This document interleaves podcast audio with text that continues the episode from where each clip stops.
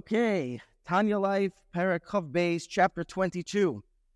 And we begin with a story. This is a famous story, but the interpretation of the, of the story may be a little less famous.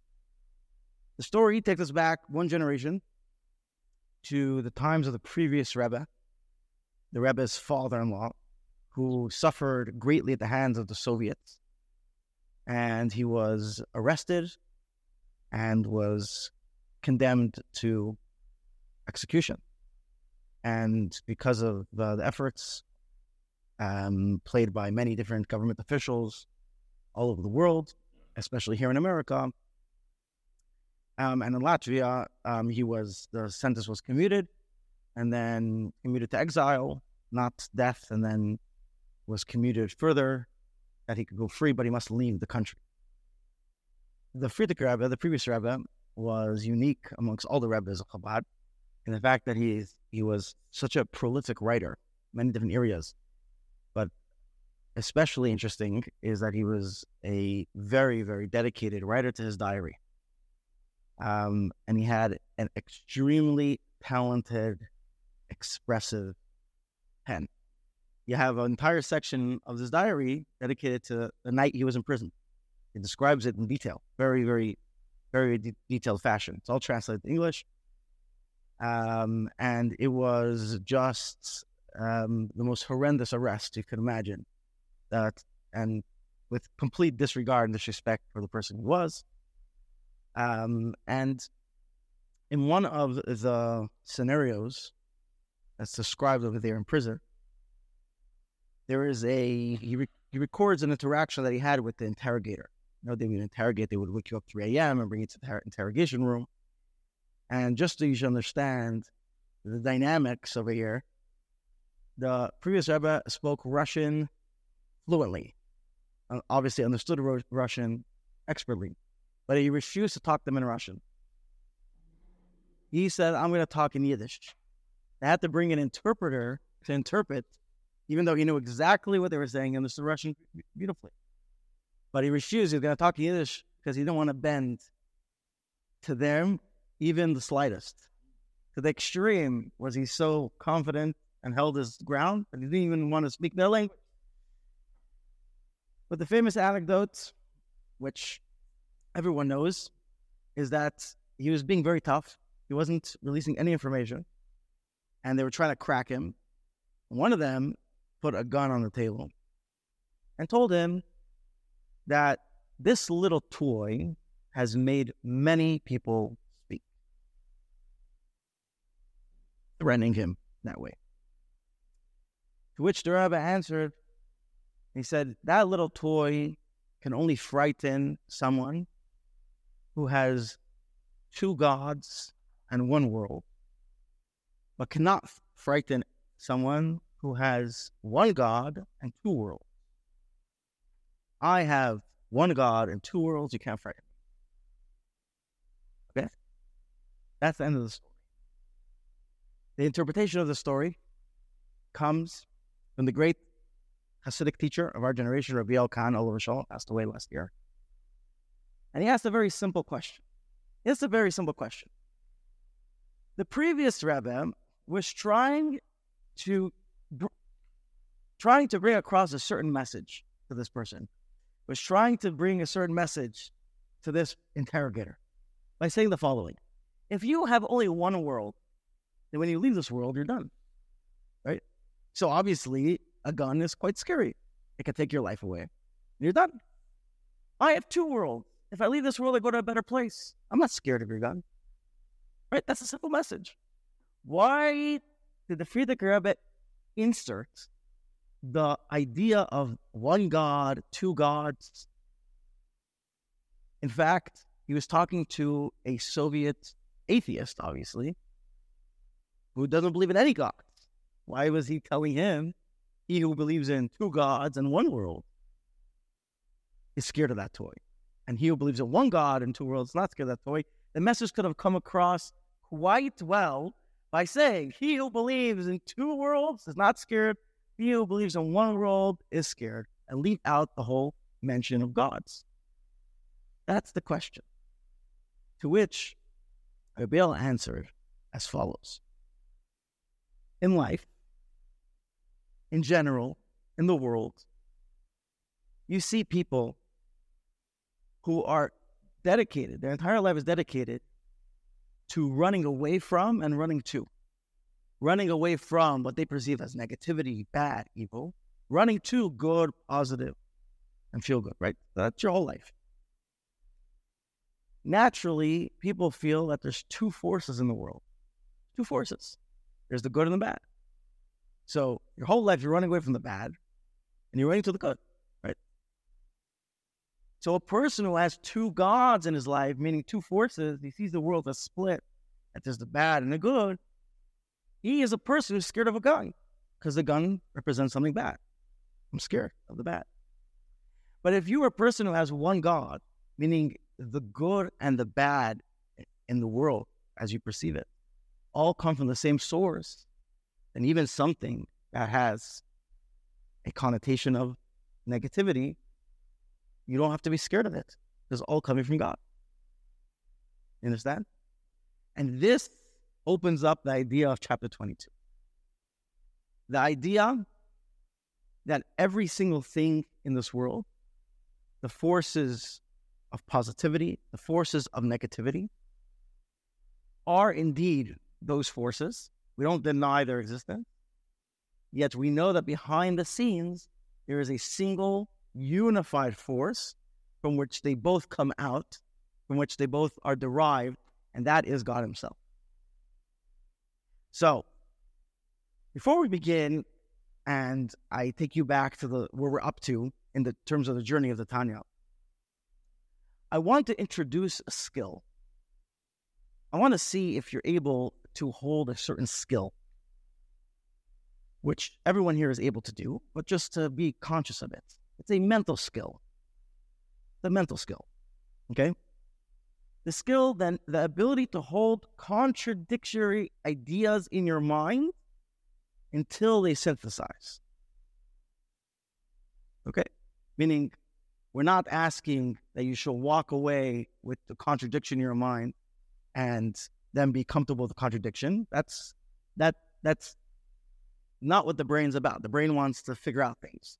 But but there's a certain skill which is usually attached to higher learning. Right? They don't really have this in elementary school. Elementary school things are black and white, but once you get to college, you know, we could expect from someone who's older this type of skill that you can hold two contradictory things in your mind and you can hold them in your mind and hold them as both true until you figure out until the whole idea develops and you see how they're they can be synthesized why do i say this as introduction because we're going to have that a lot in our chapter two things which are both true yet you can't understand how they both can be true if one is true the other should be false if one is false the other should be true but the idea is that they're both true.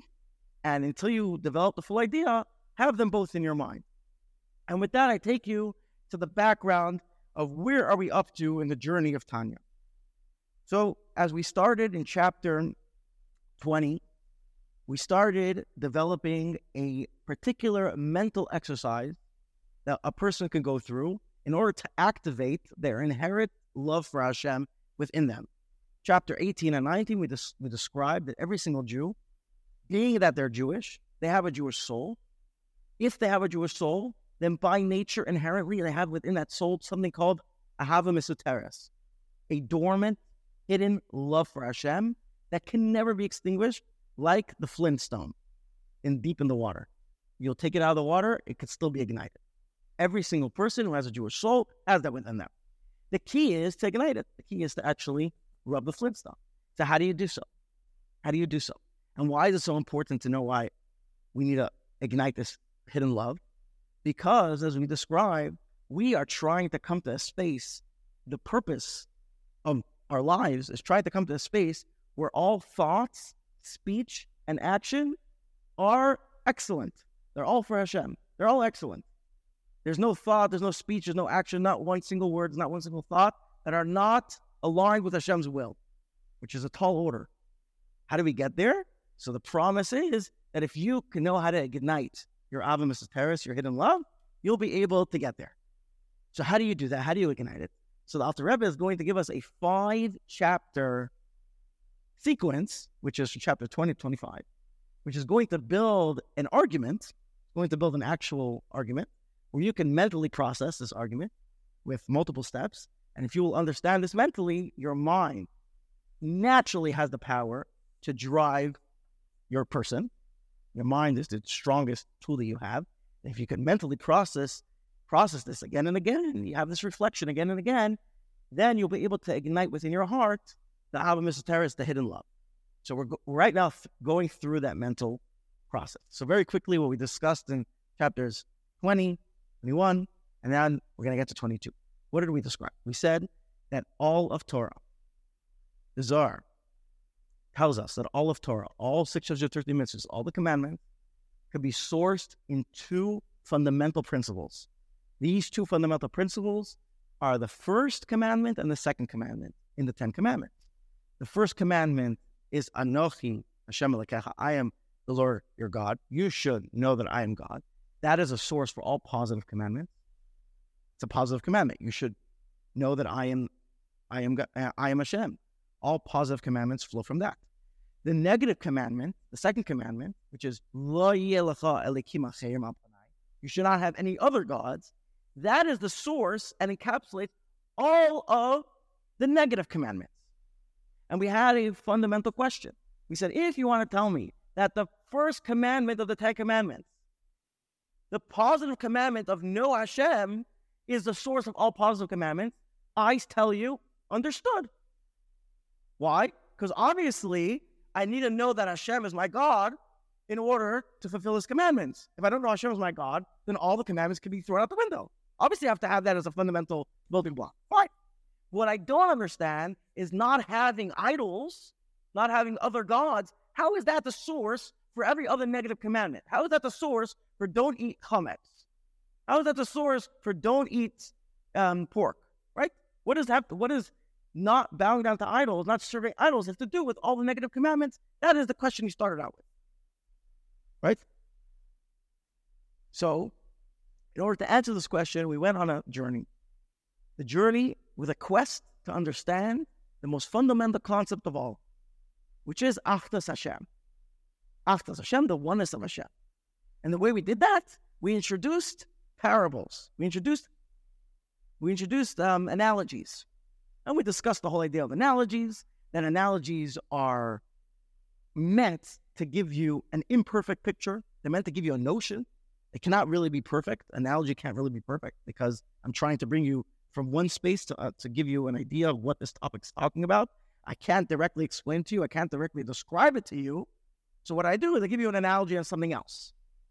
If you understand this over here, then you'll probably understand what happens over here. But I can't bring you over here because I can't actually describe it to you. So I have to rely on an analogy. Once I'm relying on an analogy, which is of another space, it will be imperfect. It won't really be perfect as opposed to an example. To give you an example, I'll give you an example directly.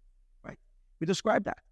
So we went through some analogies to understand what this means, Achdas Hashem. Achdas Hashem, the oneness of Hashem.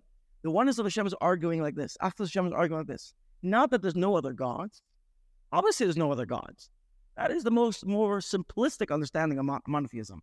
Obviously, there's no other gods. There's only one God, right? That's the obvious thing. Why is that so obvious? Because if you think about it just for a second, you realize that if there's a God who's unlimited and truly unlimited, then obviously there can't be any space for any other God. He's truly unlimited. If you're going to say there's other gods, other powers that sheer they sheer power, then they're both limited. So if you're saying God by definition is unlimited, has to be one God. Achdas Hashem is arguing that there's no other mitzios, there's no other existence. Not that there's no other God. Obviously, there's no other God. There's not even any other existence, which obviously poses, poses a problem to our empirical experience. Now, we do see that there's other existence. There's me is the table and the cup of water. So how can you say um, that there's no other existence if there's a God? So we have to explain this via a parable. What was the parable we used? We actually had to use two parables, and we actually we inserted a third, but two main parables. Parable number one is Barz and Torah, taken straight from the creation story, where Hashem spoke the world into existence. Why did Hashem speak the world into existence? Hashem obviously doesn't speak. It's a parable. What's the parable? Parable is human speech. Human speech. Human speech has this has these qualities, elements to, to it, which we can borrow to understanding how the world was created. Number one, human speech is for the other, not for yourself. If you're the only one in the room, you don't speak. If you're the only one in the world, you wouldn't need to speak. So obviously, they're for the other. Same here. Same thing here. God had to contract his energy to make another. Before the world was created, there was no other. Now that there's an other, there has to be a unique energy for that, and that's called this. That's called speech. Okay, right.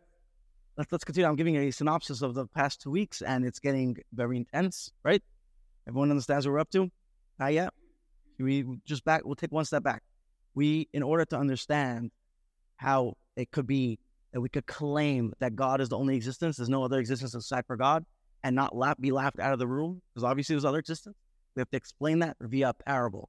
How is the what was the parable? The parable is speech, human speech, just like a person speaks. Number one, it's only for the other. That means it's God's otherness energy.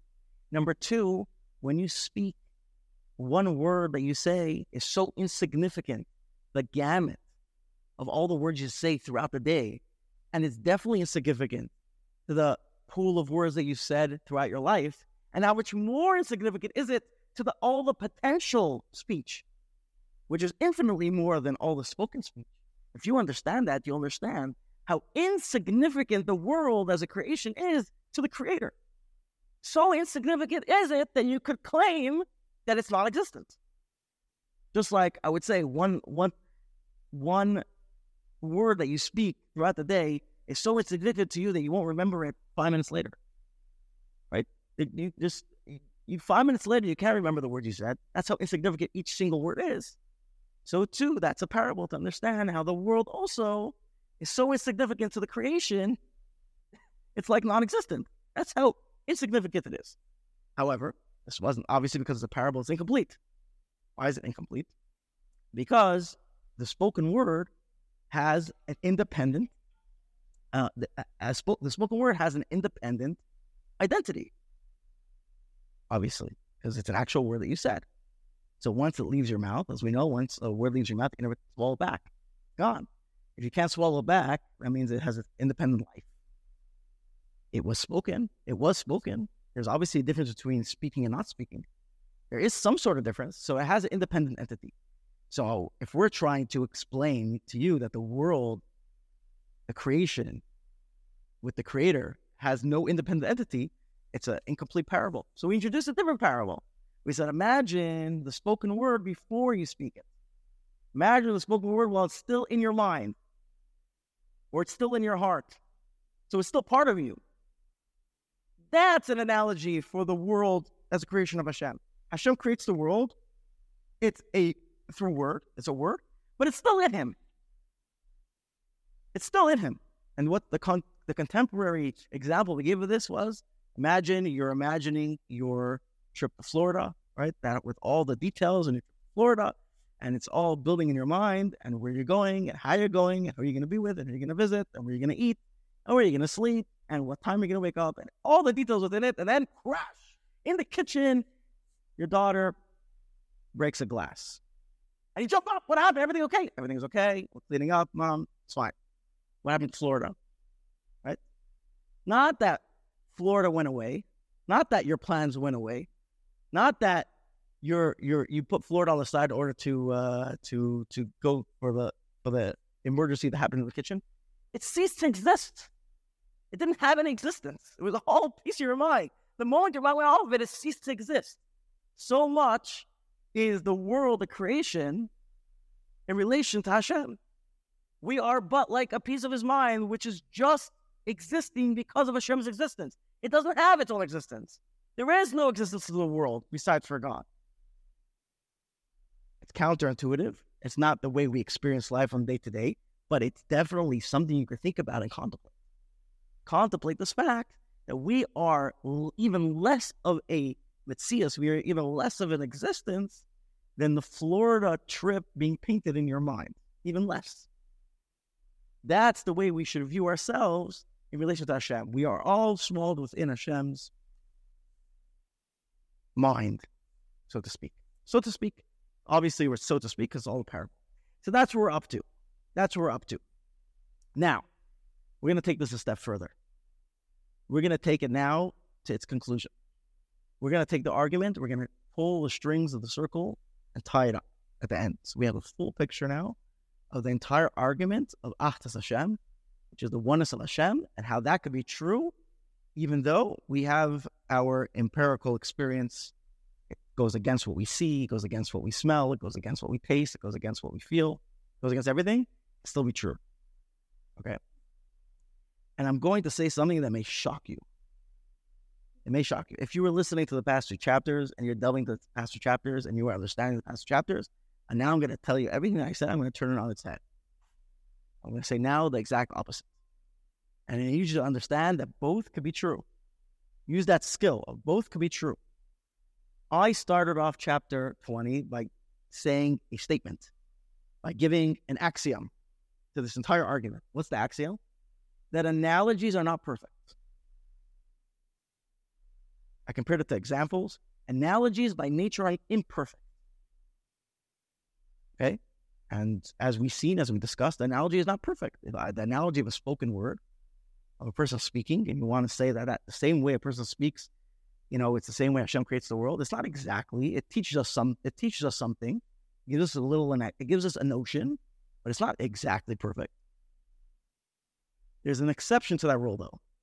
There are analogies that do have to be perfect. Which analogies? If it's an analogy in Torah, if it's an analogy that we're deriving from Torah itself, there is perfection there. If Torah is giving you an analogy of God, God spoke, God came down, God became angry, all these things are analogies, right? We're not saying that God actually becomes angry like we become angry. It's giving us a notion, giving us understanding. It's giving us a, a, a an understanding into it, it's a metaphor, right? If it's a metaphor in Torah, because Torah is precise and perfect, the analogy, the metaphor that's giving is also precise. In some level, we have to find out how, in some level, it is. And therefore, I tell you like this.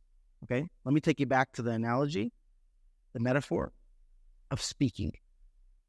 How we said that there's one element that we could borrow, but there's another element that we can't borrow.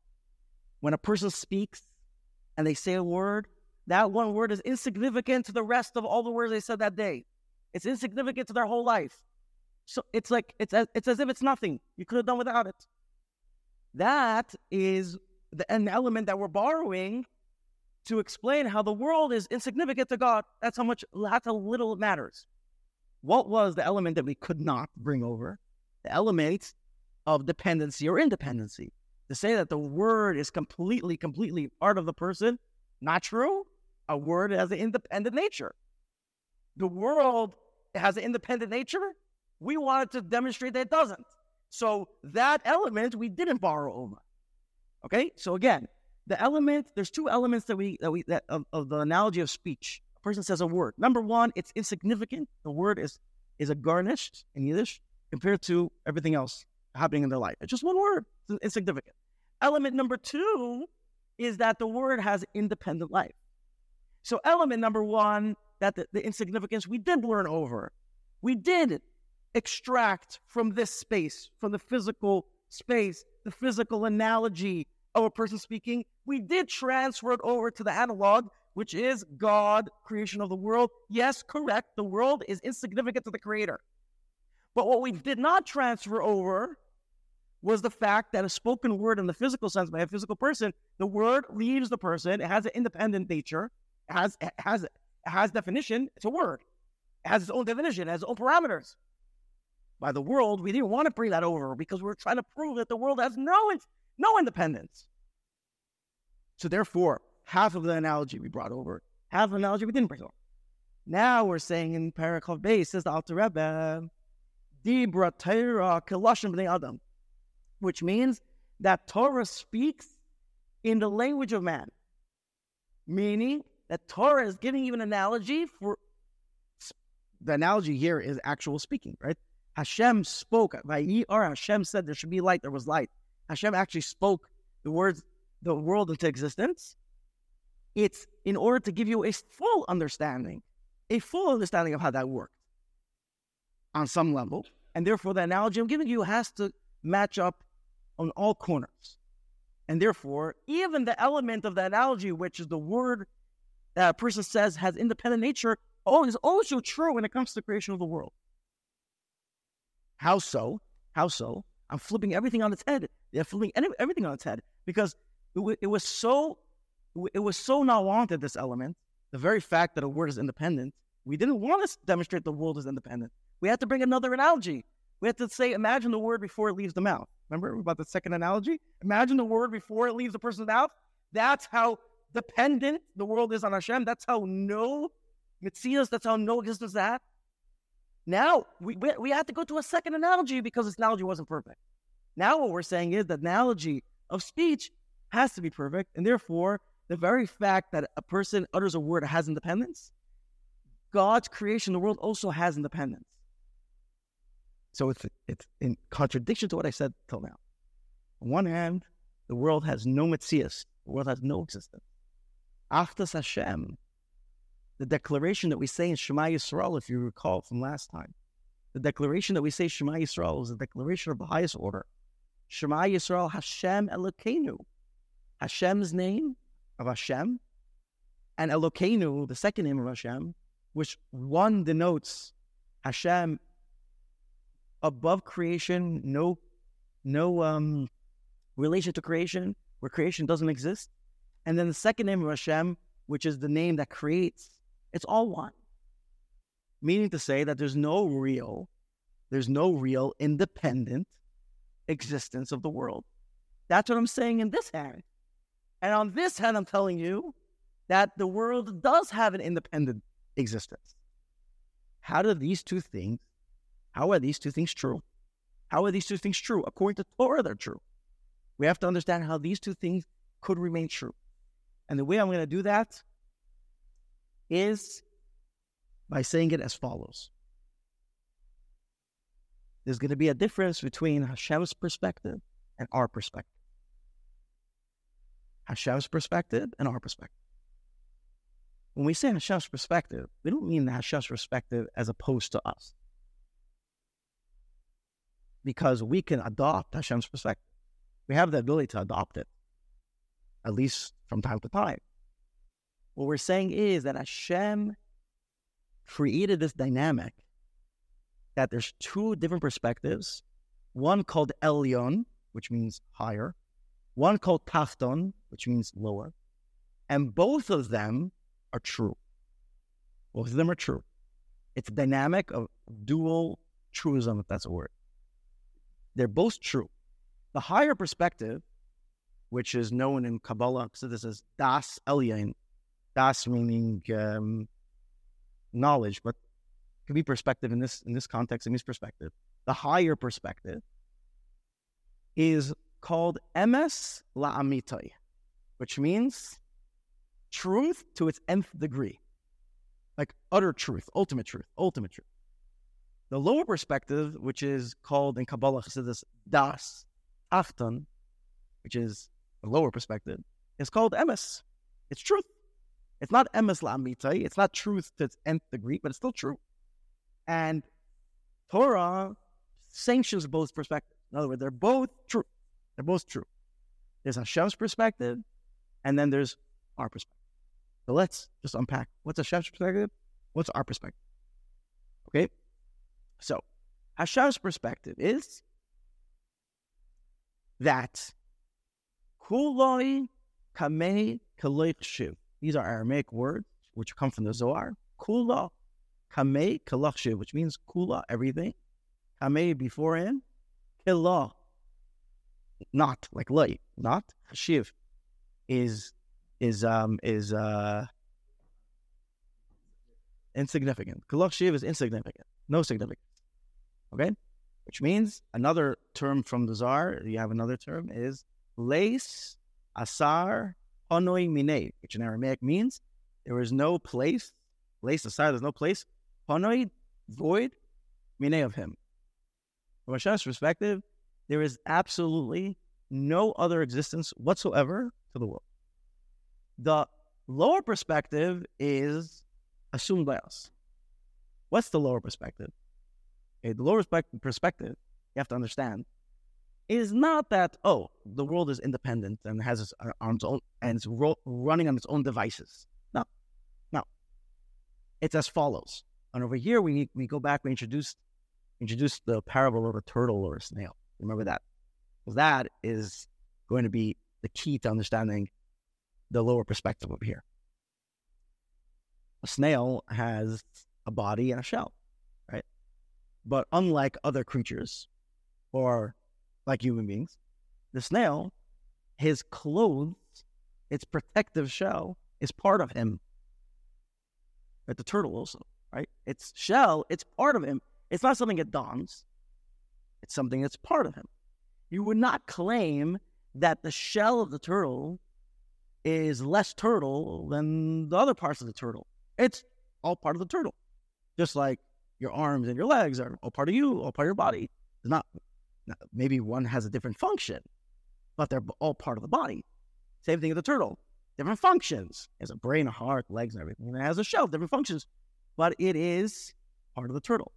But its function functions as a concealment to the turtle itself whether for protective purposes, hide under its shell, and from predators, or it protects it from the sun, whatever, whatever function it functions, it functions as a concealment. Functions as a concealment, very much the same way we would put on clothes. We're concealing ourselves, right, for different reasons, but the clothes are not part of us. Once we take off our clothes, we have only revealment. We don't have anything that's concealing us. But a turtle has part of its body, it's concealing use that to understand the way Hashem created the dynamic of the world from our perspective. That there is revealment and concealment. Hashem has himself revealed, Hashem has himself concealed. Both equally part of Hashem. Both forces in this world are, there's only two forces in this world. There's only two functioning forces in this world reveal, revealment, concealment. These are the two forces in this world and they're both part of Hashem. From Hashem's perspective, there's no two modes whatsoever. There's no two modes from Hashem's perspective. It's all just Hashem. There's no two perspectives. Hashem created that. From our perspective, there should be two modes revealment and concealment. Why did Hashem create it that way? Simply put, to give us free choice. We didn't have that. If we didn't have these two forces in the world, we didn't have the two things to compare, there'd be no free choice. Hashem's desire was that there should be free choice, a world that we should create a dwelling place for Hashem, as we'll explain later in later later chapters. So that's the reason why he did it. But the, the actual fact we get here in this parak, that's how Hashem created the world, that there should be the forces of revealment and concealment. Now, hold this thought because this is going to be very, very important. Okay? Before we circle back to the Aseres Hadibros, before we circle back to the Ten Commandments, okay? You should understand that this gives us a Kabbalistic understanding from the Kabbalah view an understanding of what evil is, what bad is, what negativity is, and where it gets its power. Okay? I want you to to you know, we're gonna get to, uh, we're gonna get into the now. Now we're gonna get into the Ten Commandments. I apologize. We're gonna get back into the question of the Ten Commandments. Okay.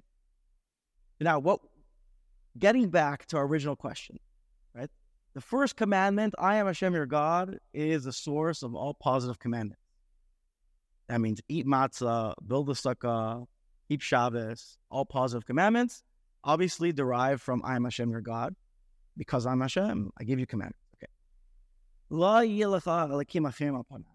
You should not have any idols, any other gods before me, is the source of all negative commandments. Don't eat chametz, don't work on Shabbos, all the don'ts. How does that work? Okay. Let's analyze the words right now. And what we're going to do is we're going to introduce the soul interpretation of the Torah. As we explained extensively in the background to Tanya and throughout the chapters, Tanya is built on two, it's a synthesis, it brings together the two major pillars of the Torah as, it was given to Moshe at Har Sinai. Just like a person has a body and a soul, And the truth is, just like everything in this world has its body and soul, so too the Torah, which is instruction in how to navigate this world, also has a body and a soul. The soul of the Torah, the body of the Torah. In Kabbalistic terminology, there's Nishmasa Deraisa, soul of Torah, uh, or there's Gufa Deraisa, the Guf, the body of Torah. The body of Torah was taught, revealed, promoted, promulgated to all the people in the desert, to everyone, men, women, and child. And it was throughout history, it was something that was continuously given over to everyone as wide as possible to next generation, and then the next, and then the next. And that includes the Talmud, halacha, and all the do's and all the don'ts. Literally everything that pertains to our body. The instruction on how to behave, the instruction on what to do, everything that pertains to the body is in the body of Torah. The soul of Torah speaks to the soul of the person. Anything that pertains to the soul of the person or the world, the inner workings of the world, the inner understanding, the secrets of creation, also our inner passion or our inner connection to Hashem, all that is discussed in the Nishmas Deres of the soul of the Torah, which is, as we know, it's another word for is Kabbalah, is the secrets of Torah, which are given to Moshe Rabbeinu, transmitted only to select few, then transmitted only to select few, and only much later generations was it more widely taught. Okay, so every piece of Torah, every pasuk in Torah has its body interpretation and its soul interpretation. Has the way you could read it, the body way and the soul way, two sides of a coin in the same words in the Torah. So take these words, Elokim Acherim al Panai. What does that mean, Elokim Acherim? Other gods. Other gods, the body of Torah tells you it's worshiping other gods, worshiping the sun, the moon, idols, etc.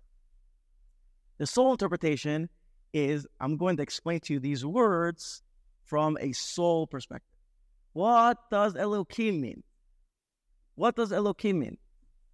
So as Kabbalah explains, and as I mentioned in passing just now, Elohim is could mean gods. Could also be the word that the name of Hashem, which describes his involvement in creation.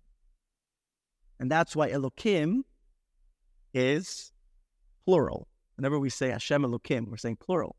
Did you notice that? What's the singular of Elohim? Elokah.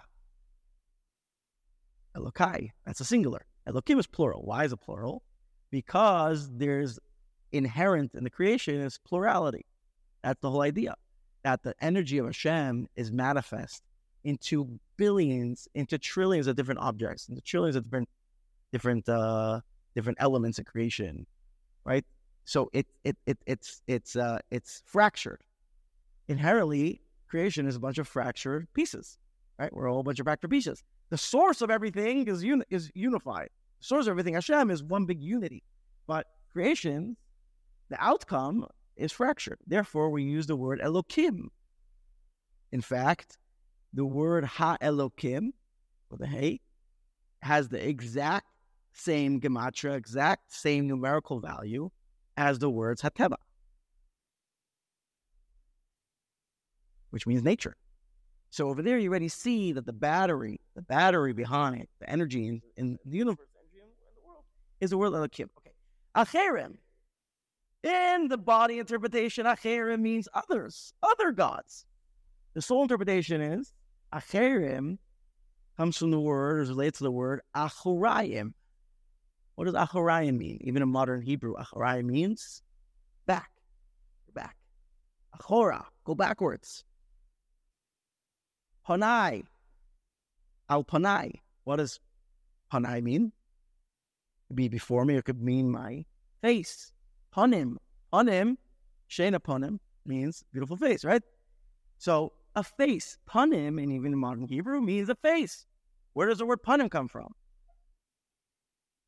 Panim comes from the word pnimius, which means inner. Why is a face called panim? Because on a person's, person's face, you can see what's going on inside. There's so much depth to a person's face. There's so much nuance to a person's face that you could understand from someone's face what they're thinking, even if you don't understand what you're understanding really. You have a sense. You can get a sense. You get a sense from someone's face that they're uncomfortable. You get a sense from someone's face that they're awkward that get a sense of someone's face that they're that they're they're not here, they're thinking of something else. But eh, and, and without without even eh, even giving any serious expression like anger, because the face reveals everything. It's panim. It tells you what's going on inside in the pnimius. Okay, so acharayim and panim. This is the way to understand this. This is the way to understand this. Okay, Elokim, Hashem's energy is infused in this world. There's two ways. There's panim, there's pnimius, well, there's acharayim. I'll give you an example of panim energy and acharayim energy. Okay, as the, the Alter Rebbe actually gives this example. Imagine you are working. I mean, I'm going to say it in my own words. Imagine you're working for uh, a government entity, and you have to give out some sort of handout, which you disagree with. You personally, in your own political leanings, you disagree with your own work, but you're, you're, you you work for the you work for this agency, and so you have to go along with your work.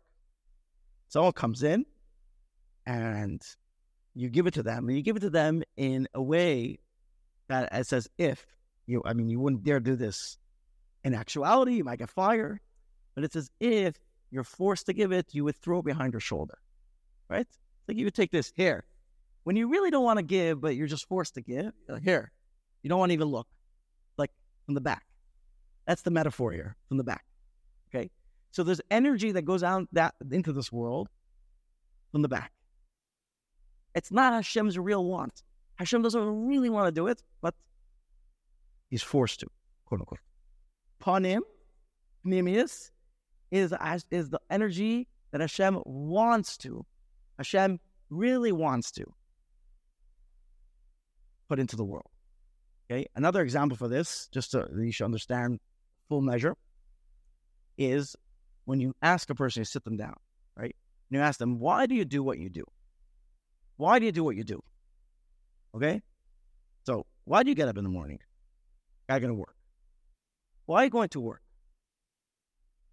To finish my job, my tasks. Why are you doing your tasks? Get a paycheck. Why are you getting a paycheck? Right? There's always the why. You could back them into the corner. Ultimately, you get to for my family, something noble, support my family, or or save up for retirement so that I can have food when I so I don't die. You know, something much more fundamental than just actual money. The money is for some sort of means. So if you ask someone casually, why are you doing it? They can save for my paycheck. But when you back them into the corner and you try to get out of them their real want, it's going to be something beyond the paycheck. It's going to be something I'm getting money for, for food, to survive, for my kids, or you know something something more beyond the money. Okay, so a person is getting up in the morning, going through the hassle, getting dressed, schlepping out to the Long Island Railroad, going onto the train, commuting all the way, going to the office, dealing with all the challenges, dealing with all the weather, dealing with all the coworkers, dealing with everything, dealing with all the tasks, a lot, a lot coming at this person, right? Dealing with all that just to get the paycheck. But it's not really for the paycheck because the paycheck is even for something else. This is an example I'm giving you for the real want and for the forced want. Yes, you want the paycheck. But if you didn't have the reason for getting the paycheck behind it, you wouldn't go through the whole hassle for the paycheck. Right? Imagine you didn't need imagine you could get you could imagine you could get to your end. Imagine you could get to your end, which is which is uh which is sustenance or for your family, but you didn't need the paycheck because someone else is giving you money free. Let's say, right? Imagine you can get there. Well, imagine you imagine you were able to accomplish what you need to accomplish behind the paycheck without having to go through all the hassle. You would get rid of the hassle in a minute. Definitely get rid of the hassle in a minute. So it's just to prove that the hassle is all this. That's not your real want. It's not I really want to go to work. I really want to go to work in order to finish my task. I really want to get to the paycheck. No, what you really, really want is what comes out at the end. If you get to that end, by other means, you would take the other means. Bill Gates has his own main, main motivation and, and side motivations. I guarantee you, everyone has them. Maybe it's not a paycheck and money, but there's definitely Bill Gates, right? What do you do? What you do, and follow the whole train of his day. There's going to be the end point, the end, where everything he agrees is the means, and if he could get to that end point, by easier means, he would. Correct? Everyone has their means and their end, right? Everyone has their means and their end. Hashem also has his means and his end. And the godly energy that's going out of Pnimius, Panim, which is going out with a real want, real desire, is the end. The godly energy that he places in this world that are Achorayim are the means, are the force, quote unquote, means in order to get to the end. So, practically, what does that mean? That a mitzvah, energy to do a mitzvah, uh, uh holy items, all this is obviously coming from Hashem's pnimius. Hashem put in this world the ability to do a mitzvah, the energy to do a mitzvah, the notion to do a mitzvah, the idea to do a mitzvah, all Hashem's pnimius. But everything else, which can be a distraction, Hashem's still putting in the world. But he doesn't really want to. He doesn't really want to. That's going against his will that mitzvah should be done. Hashem's putting in the world only by for a means, only that there should be free choice, because otherwise the mitzvah won't have value. But really, he wants the mitzvah to be done. Everything else, all these distractions, Hashem also puts into this world, but he puts into this world because it's not his real ratzon. It's not real will. It's just, as we're going to call it, achorayim. So now, if you understand this fundamental concept, then you understand that everything in this world is godly energy. Everything in this world is the same source. Bad, good, positive, negative, everything comes from the same source. Again, there's no two gods. Back to that story of the fifth Rebbe, there's only one God. And a person who has only one God is not scared of the gun. Why? Because everything is coming from the same source. The source is the same. But how it trickles down, how it's given, is very different. Either it's panim pnimis or achorayim. But here's the key: every single thing in this world is coming from the same source. Now, we could explain why all the negative commandments that don't do's come from this, the second of the Ten Commandments. I'll explain to you like this. I'll explain it to you based on what our sages in the Talmud themselves say. Our sages in the Talmud say a statement, which is frankly shocking. Our sages say that a person who has gasus haruach, a person who has arrogance or uh, boastfulness, ki'ilu oived avodah zara, shkula kavodah. It's as if he's doing avodah. Pretty extreme. Avodah means idol worship. Avodah means you're actually denying Hashem's existence. You're serving other gods, literally. But a person who's boastful is like he's doing Avodah. Should I tell you why that's not so extreme, that statement? Because everything that's sinful is like Avodah Zarah. That's the truth. Everything that's sinful is like Avodah Zarah. Why? Because anything that's not Kedusha, anything that's not holiness, anything that's not a mitzvah and therefore is coming from panim is coming from achorayim, elokim acherim. The soul interpretation of the second commandment is. You should not have anything to do with the energy coming from Hashem from the achorayim.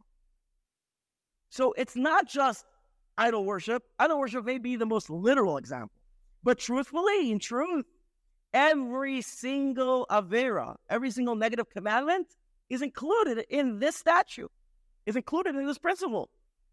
Every single sin a person does is, in essence, like Avodah Zarah, a denial of God. Now you have to understand the the the the have to understand the big idea over here. The big idea is is that because we have this notion of Achdas Hashem, the notion of Achdus Hashem, which is that everything is the oneness of Hashem. And therefore, how do we describe positive energy, negative energy in this world? We describe it as all part of Hashem. It's just a matter of how much revealment, how much concealment. Revealment and concealment are just English words I'm using for panim and achar, for the energy that Hashem puts into the world, which is pnimius, which is revealment, or the energy Hashem puts into this world, which is acharayim or concealment. The way to imagine it, the best way to understand this concept is it's on one barometer. It's on one single barometer, all unified on one barometer. If we didn't have the notion of Achdus Hashem, we didn't have the notion that Hashem, everything is the existence of Hashem, and we had and we thought that maybe Hashem created the world, walked away, and the world has independence, has true independence, then everything is fractured. Everything is inherently fractured. We don't have one barometer to read everything. We don't have one track mind. There are things that could be good, that could be bad. There are things that could be not good, not bad. There are things that could be different. There could be a, a trillion different fractured elements, and each one with its own identity. But because we fundamentally believe that everything is coming from the same source and everything is really Hashem, therefore, even from our perspective, where we see things fractured, but it's limited, it's fractured only limitedly. It's fractured only the way we interact with it. But in the way we should perceive it, everything is on a single barometer from revealment all the way to the right, concealment all the way to the left. Extreme revealment is the Beis Hamikdash, a Sefer Torah, right? Things that are overtly holy, things that are overtly good, kindness. That is on the revealment. Hashem's Hashem's presence is revealed at that, at that time. Extreme concealment is absolute evil, ultimate evil, absolute negativity, extreme avodah zara, denial of Hashem. That was those are the extreme, but not to claim that everything else is not on the barometer over here in the middle. It's the barometer of revealment versus concealment. Now, let me ask you something. Let's say you're doing a minor sin. Minor sin meaning you're not doing avodah zara. You're not doing. You're doing haughtiness, right? You're having gaiva, which is also sinful, but it's not. It's obviously not like doing avodah zara, right? Obviously, even according to halacha, in the body interpretation of the Torah, if you look at halacha in the body of the Torah, there's obviously a hierarchy. There are the three big, big cardinal sins. There are lesser sins. There are sins that are quoted in Torah explicitly. There are sins that are only extracted by the sages. There's different levels.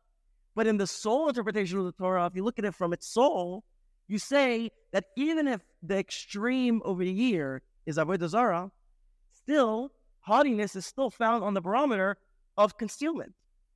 Once you're entering the area of concealment, what make a difference to me?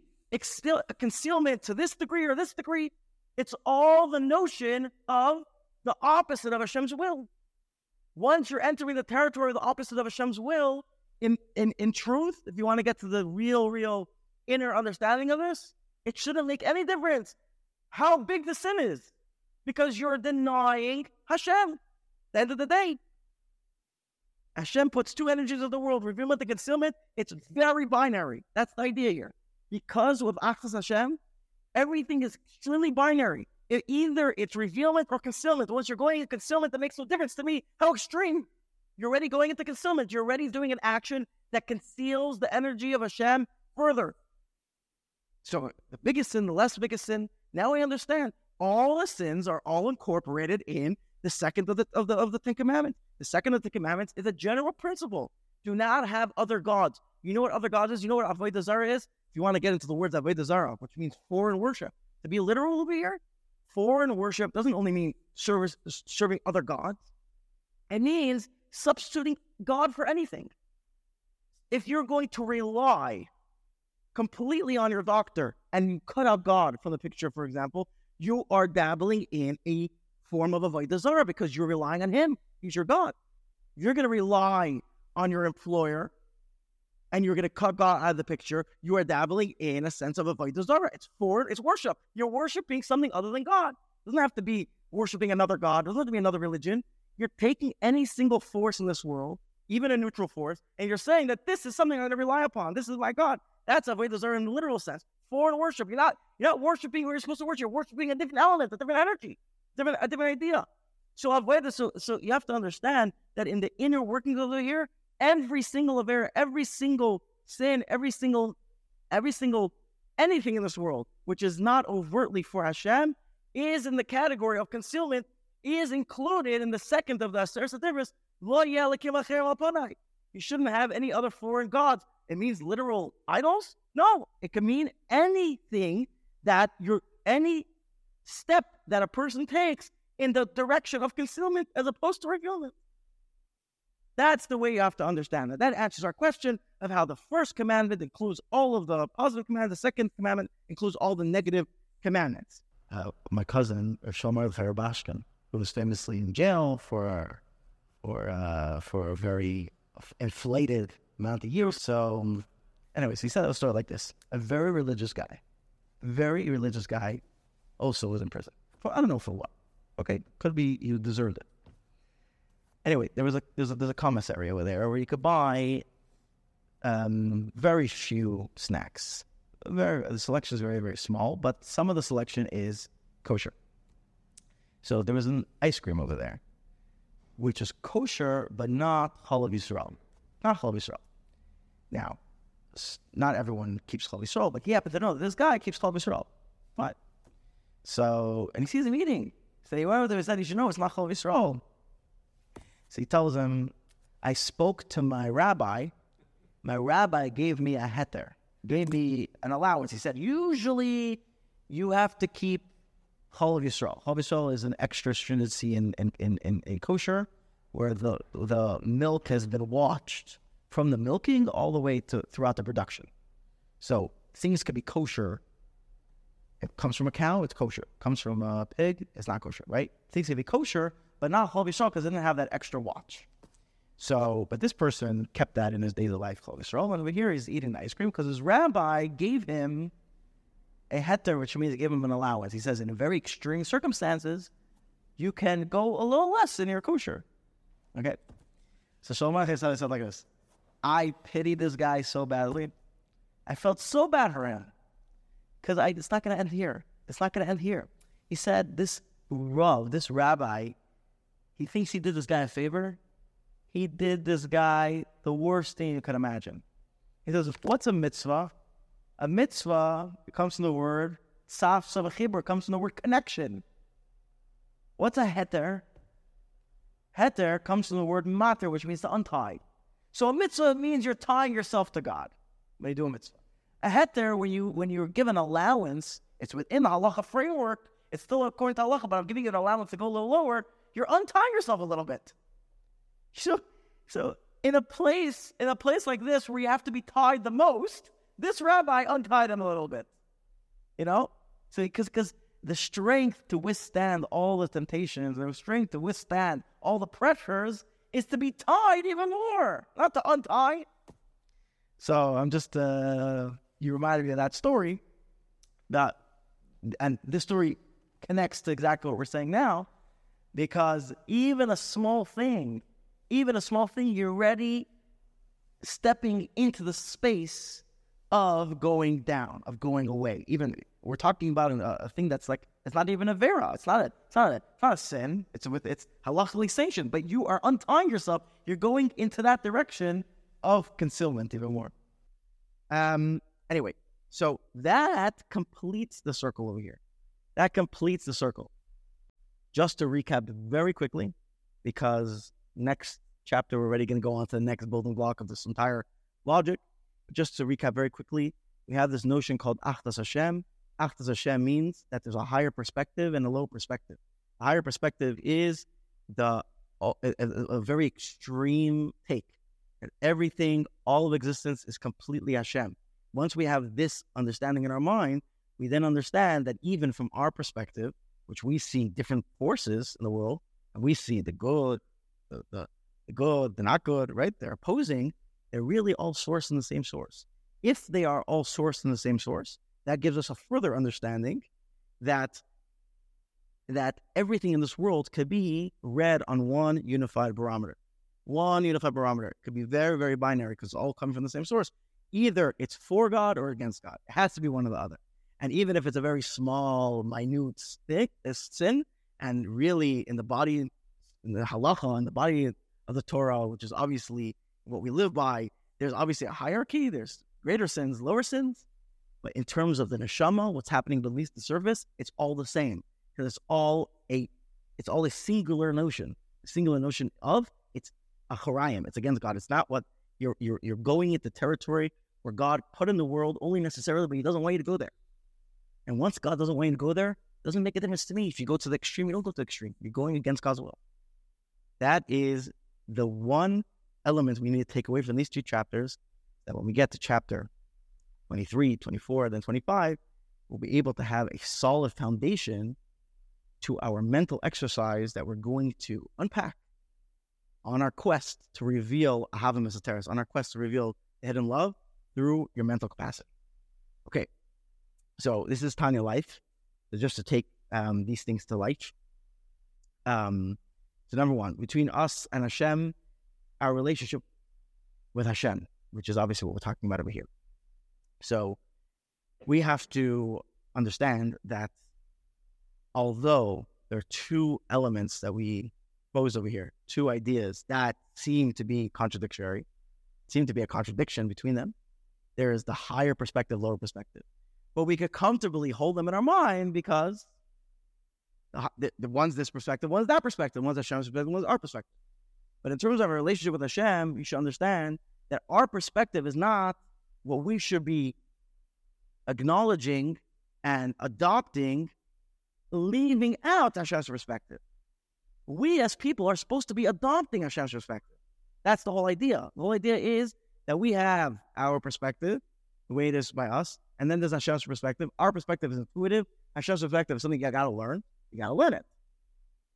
You're not supposed to just walk away and say, oh, you know what? There's Hashem's perspective, my perspective. I could just live with my perspective. That's not the goal here. The goal is, is that you as human beings should adopt the higher perspective, which is that you, the world, everything around you, all your issues, all your poems, all your accomplishments, everything is nothing. All Hashem. Yes, we don't live that way. Yes, we don't live that way on a regular basis. But from time to time, when you're saying Shema Yisrael, when you're davening, you should be adopting that perspective because slowly but surely it gives you a sensitivity to spirituality. It gives you a much higher understanding and it gives you, you're more susceptible to spiritual elements. So that's between you and Hashem.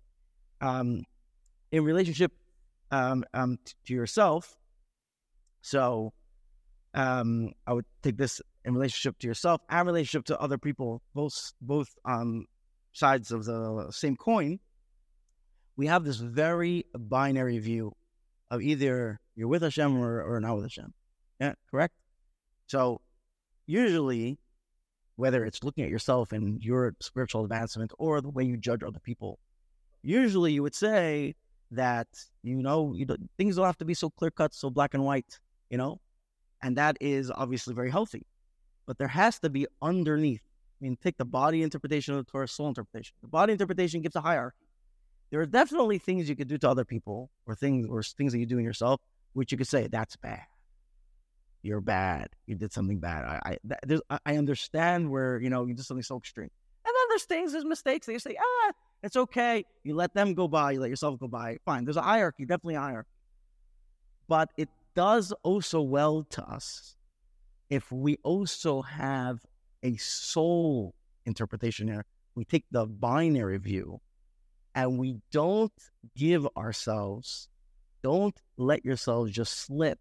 Ah, it's something small, whether that's in your own life, because, like, you know, if you're trying to uh, exercise, you're trying to do something, you're trying to accomplish a certain task, ah, just one day, you know, just one thing, just going to eat that one Danish. Yeah, you know, in the bigger scheme of things, it's small, but you're already entering the territory of against. You're entering that territory. You know, you slip up one time, it could be small, but in the bigger picture, you're entering that territory. And the same thing is a relationship with others, right? You could say, yes, there's a big difference between doing a very, very, something very, very horrible to someone or just doing something small. It could be, and sometimes you say, you know what? I could just cut corners here, I could cut corners there. It's fine. We'll still be in a good relationship. It still will work out. But in the bigger scheme of things, you're already entering territory in a place where they don't want. You're already giving a little bit of an achiza, you're already giving a little bit of a, uh, a handle into a space where they clearly don't want. If you're letting yourself over there in the bigger scheme of things, what does it make a difference how extreme or how extreme? You're already entering the territory where you're doing something that they don't want. And that already erodes the relationship as significant in a significant way.